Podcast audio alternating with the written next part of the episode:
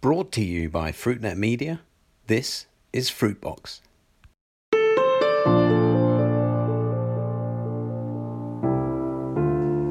Welcome to Fruitbox, FruitNet's series of conversations about the fresh fruit and vegetable business with me, Chris White. Every week, I talk down the line from here in London with people from across the world of fresh produce about some of the biggest issues they face today. My aim is that these 15 minute conversations which we now broadcast once a week every Wednesday, give you the best insight into how to do better business in fresh fruits and vegetables. It's now six months since I started Fruitbox, and like many of you, I've also taken a short summer break to put my feet up and to think back on all of those crazy things that have happened over the last six months and to prepare for perhaps the many other crazier things that may happen in the next six months. It was six summers ago, at around this time in 2014, that the business was confronted by one of the biggest challenges to face it in recent years. I'm talking, of course, of the Russia ban, President Putin's decision to ban the imports of fresh fruits and vegetables from Europe, from the US, and from many other parts of the world in a tit for tat response to their sanctions over Russia's incursion into Ukraine.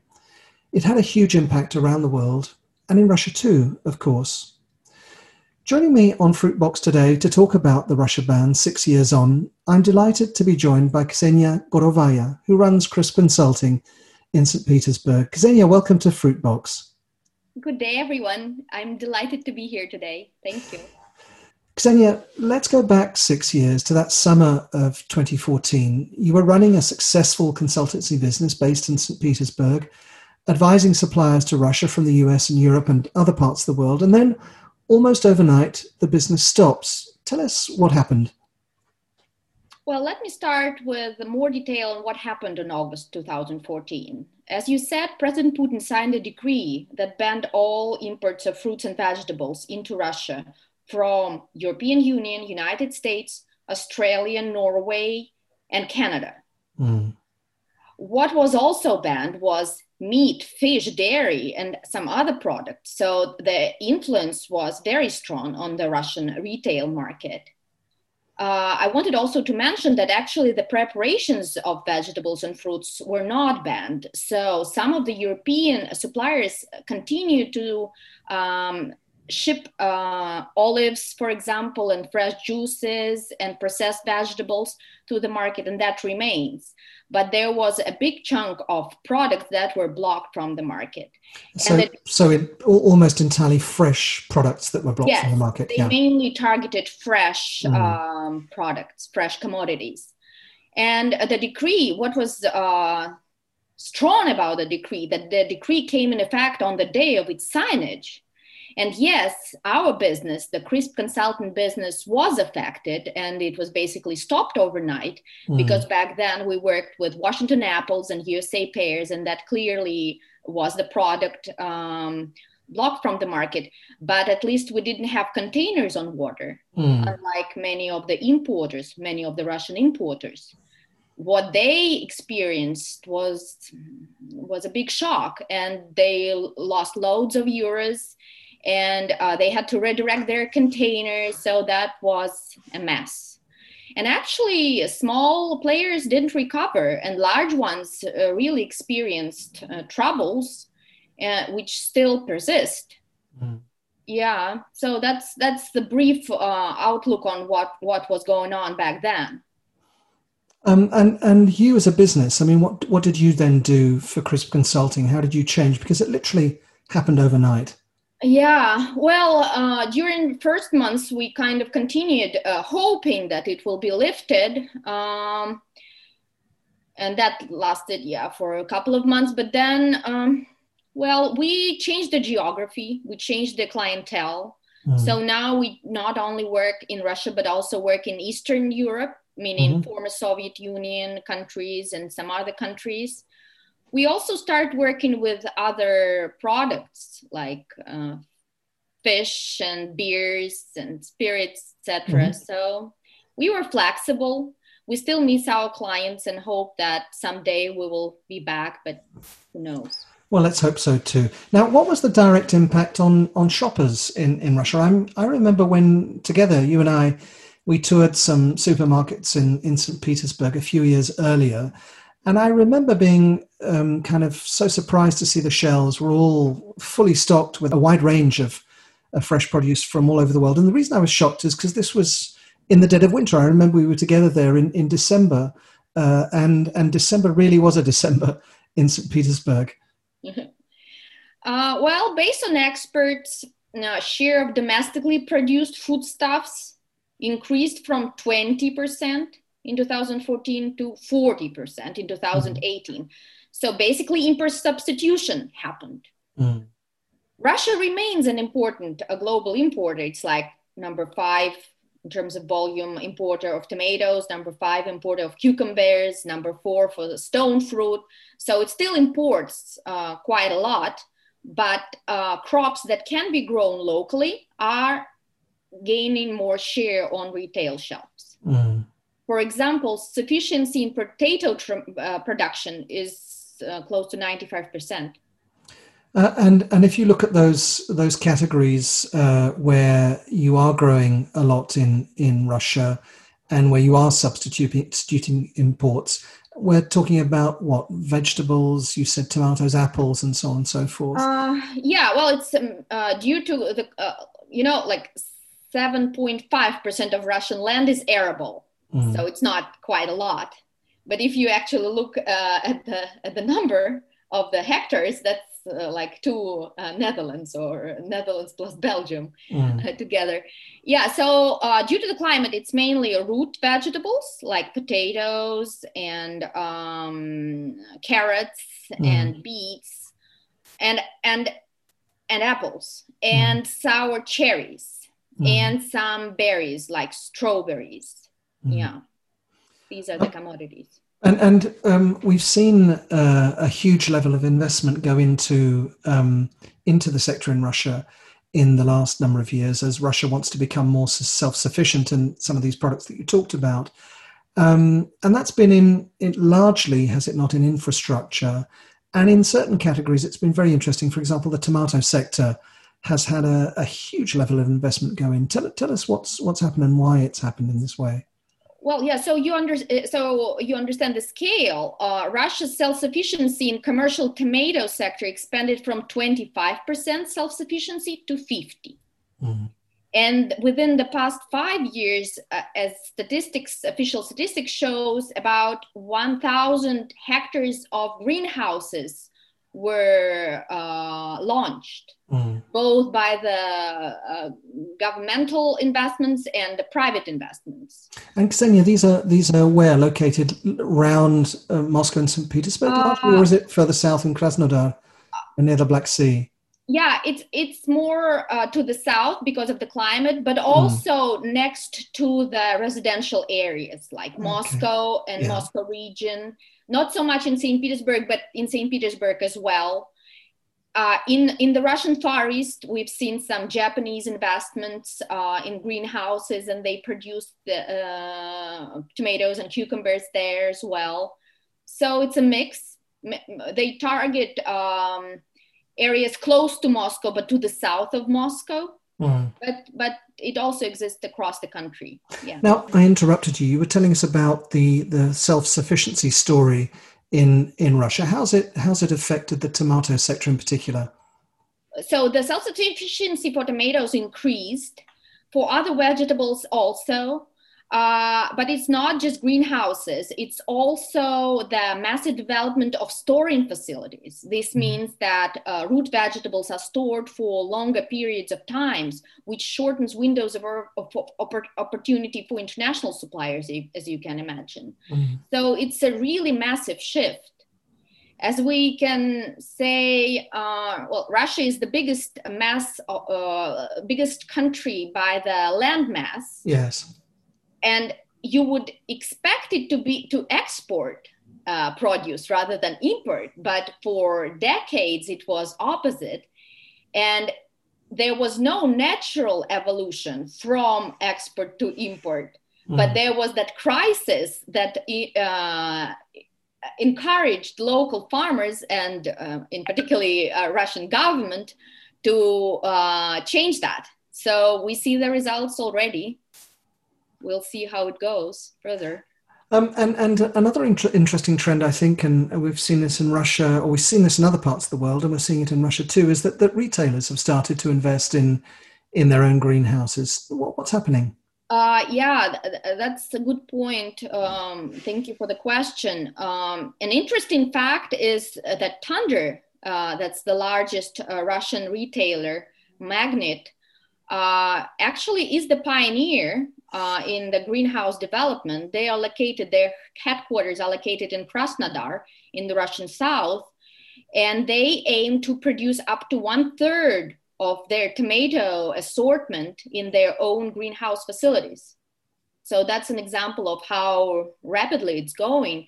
And they uh, have about, oh, I may be wrong, but they have around 30 distribution centers around Russia. So they can not just uh, supply their tomatoes, distribute their tomatoes to their uh, uh south region uh, outlets, but also across the country. That's mm. a big force. Now, um, while Russia has reduced its dependence on, on Western Europe and, and, and other countries that you mentioned at the top of the show, um, it's also started buying um, more from its former republics, as you as you mentioned. Also, especially those in Central Asia, such as Kazakhstan, Uzbekistan, Tajikistan, Azerbaijan, of course. Now, you see their produce on your shelves nowadays. You sent me again some photographs just recently of the market in uh, in St. Petersburg with some incredible looking produce from those countries. Um, you know these countries pretty well, don't you? You're doing quite a lot of work there now. Well, yeah, I was lucky enough to travel to Uzbekistan and Tajikistan last year, which was a great uh, excitement for me because you only read about them in the books. Mm. And uh, thanks to my job, I had to travel there across the production areas. Yeah, you're absolutely true um, uh, first of all, Azerbaijan, they have become over these five years the number one tomato supplier to Russia. They even overpassed uh, Turks. Uh, Azerbaijani diaspora is still very strong uh, in the Russian produce sector. There are lots of importers of this um, origin. And when this crisis happened, when the Russian food happened, they actually started, some of them started to invest in uh, tomato and apple production in, in, Azerbaijan. And they started to, um, so to import their own pr- production uh, produced in Azerbaijan by, their, by their uh, companies there. Mm. Um, so that's an interesting trend. Uh, another strong player is Uzbekistan. Uzbekistan in 2016 got a new president. Uh, after 26 years, they got a new president. And mm. so they um, uh, saw reforms in agriculture and international trade policies that immediately had an effect on trade with Russia. We started to receive more tomatoes, more cabbages, more stone fruit, more melons from uh, Uzbekistan, and it's it's growing uh, I think that I was checking the statistics the other day. Uzbekistan doubled its supplies of vegetables to Russia over years. That's mm-hmm. that's very impressive. And and uh, it, Uzbekistan is a is quite a big a big supplier of other of temperate fruits as well, so stone fruits and, and grapes yeah. and so on. Yeah. Um, what what is happening in those countries? There's huge amount of development going on, isn't there? well yeah as i said that they started to uh, to be more proactive uh, on their uh, international arena they are uh, trying uh, to get uh, permissions to export to china mm-hmm. they are investigating the european markets they have very cheap labor costs as you can imagine they have very fertile lands and i don't know 365 days of sunshine mm-hmm. so they can actually harvest several crops uh, within the year, vegetable crops. So that's what we're seeing more produce coming to Russia and to other countries. And that whole area in Central Asia is also uh, kind of liberalizing. It's becoming uh, a huge uh, economic union of its own, isn't it? Well, I would not say that all of them are liberalizing. Uh, Uzbekistan, at least, is. Uh, I'm not so sure about other states. But uh, what on the geopolitical arena, what is important to mention is the Eurasian Economic Union.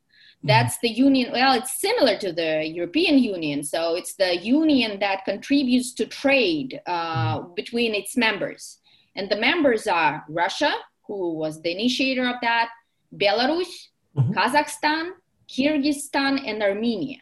So once that uh, union came into force, uh, that stimulated free movement of goods uh, on this big um, hmm, piece of land. Mm. And uh, Uzbekistan and Tajikistan uh, export their produce via Kazakhstan and Kyrgyzstan, paying less uh, custom duties and um, facing more uh, trade liberalization, you know? So mm. that's another strong point in favor of um, that trade. Yeah, and, and Iran, of course. I mean, just briefly, is a, is another very important uh, supplier these days, and it's also supplying the Russian market too. Well, yeah, you probably saw some statistics. Iran actually is uh, getting is biting from the Israel share. So when this uh, European, uh, on, when this Russian food uh, ban happened on uh, against the European suppliers, we thought that the, the beneficiaries would be, say, Israel, uh, Latin America, um, some African countries, but actually, such countries as Iran uh, became more active and uh, they're cheaper than Israel. They can grow similar uh, assortment that is similar to Israel at a more affordable price. So mm-hmm. yeah, they uh, have been very successful with cucumbers, uh, capsicums on the Russian market over years. So you you you see with all these uh, examples how evolving the industry is right now. Many yeah. new players. Uh, let, us go back to to Russia, to your homeland. And and um, you, you, mentioned uh, how Russia remains a very very important market globally uh, for some key lines, apples and pears, and and and other products that have also been affected by the ban. Where is the consumption of these products nowadays? Are, are Russians eating their five a day? Well, what I what I can say about that is that um, consumption of uh, fresh fruits and vegetables is uh, correlated with the purchasing power of the consumer. Uh, when the Russian food ban happened, uh, it didn't happen out of the blue. There were sanctions against Russia prior to that. And those sanctions did affect the Russian economy, unfortunately. And then there were some turbulences on the fuel, international fuel market that also affected the Russian economy in the negative way. So over these five years that we're discussing, six years, Russian ruble uh, exchange rate devaluated 50%. Mm. So you can imagine that salaries went down, that the imported produce became pricey to the consumers. And what we see is that fruit and vegetable consumption is still quite high. It's not, it cannot be compared to the Soviet times when we were basically eating potatoes.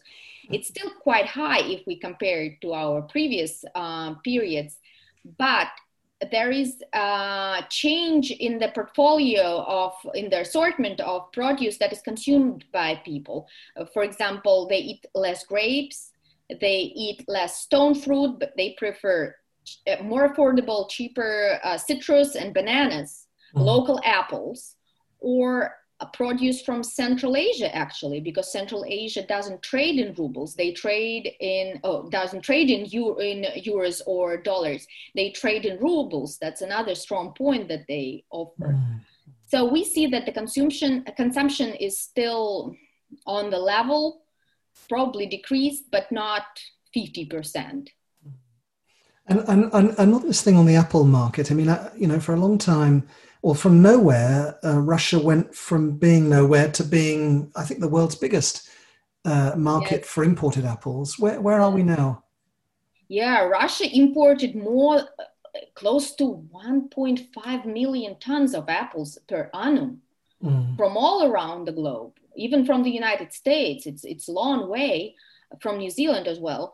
Uh, but between uh, uh, between 2013 and 19, the import went down by by half, by 800,000 metric tons. Wow. Again, within those six years, the imports went down 800,000 metric tons. Yeah.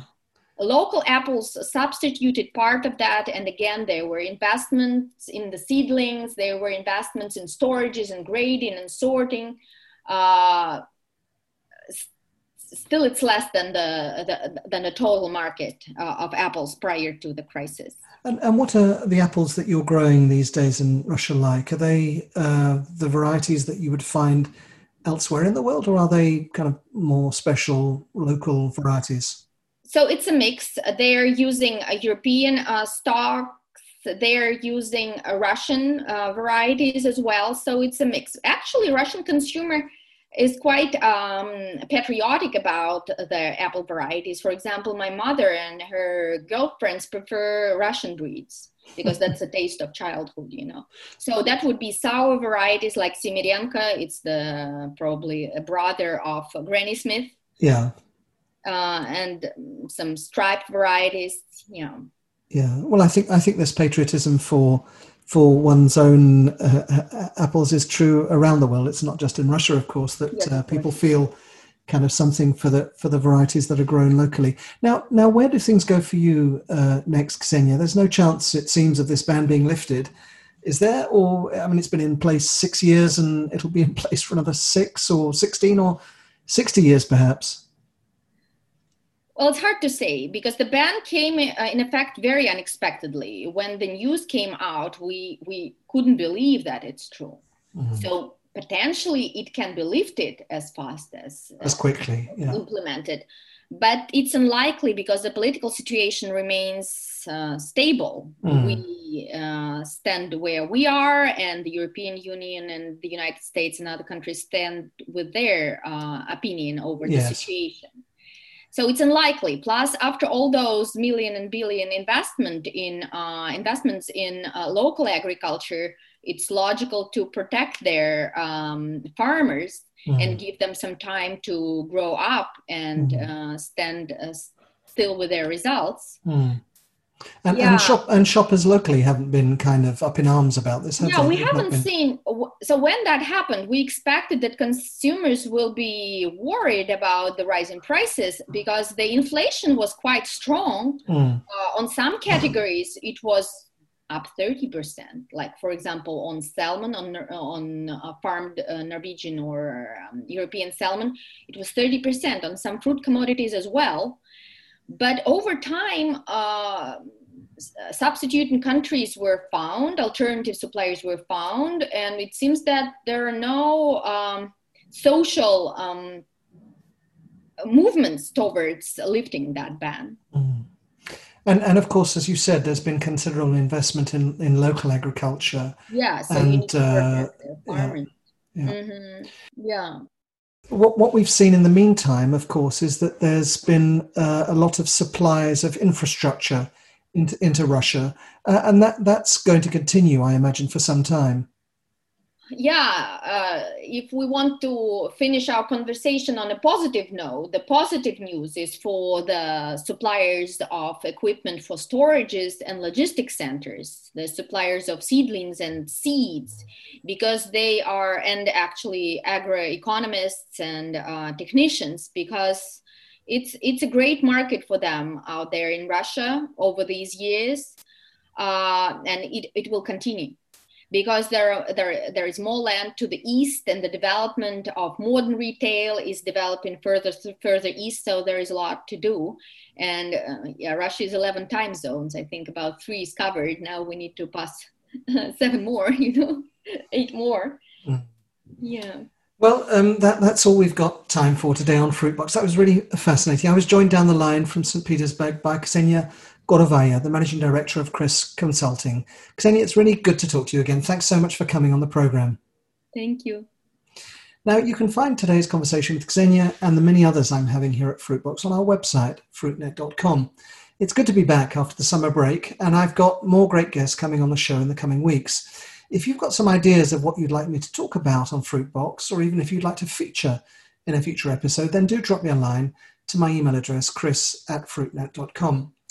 Fruitbox is now on all the podcast platforms and getting loads of listens every week. We've even had our first sponsored episodes too. So if there's any more information about how to get your name onto Fruitbox, then do get in touch with me. That was Fruitbox, and this is Chris White. Thank you so much for listening. Goodbye.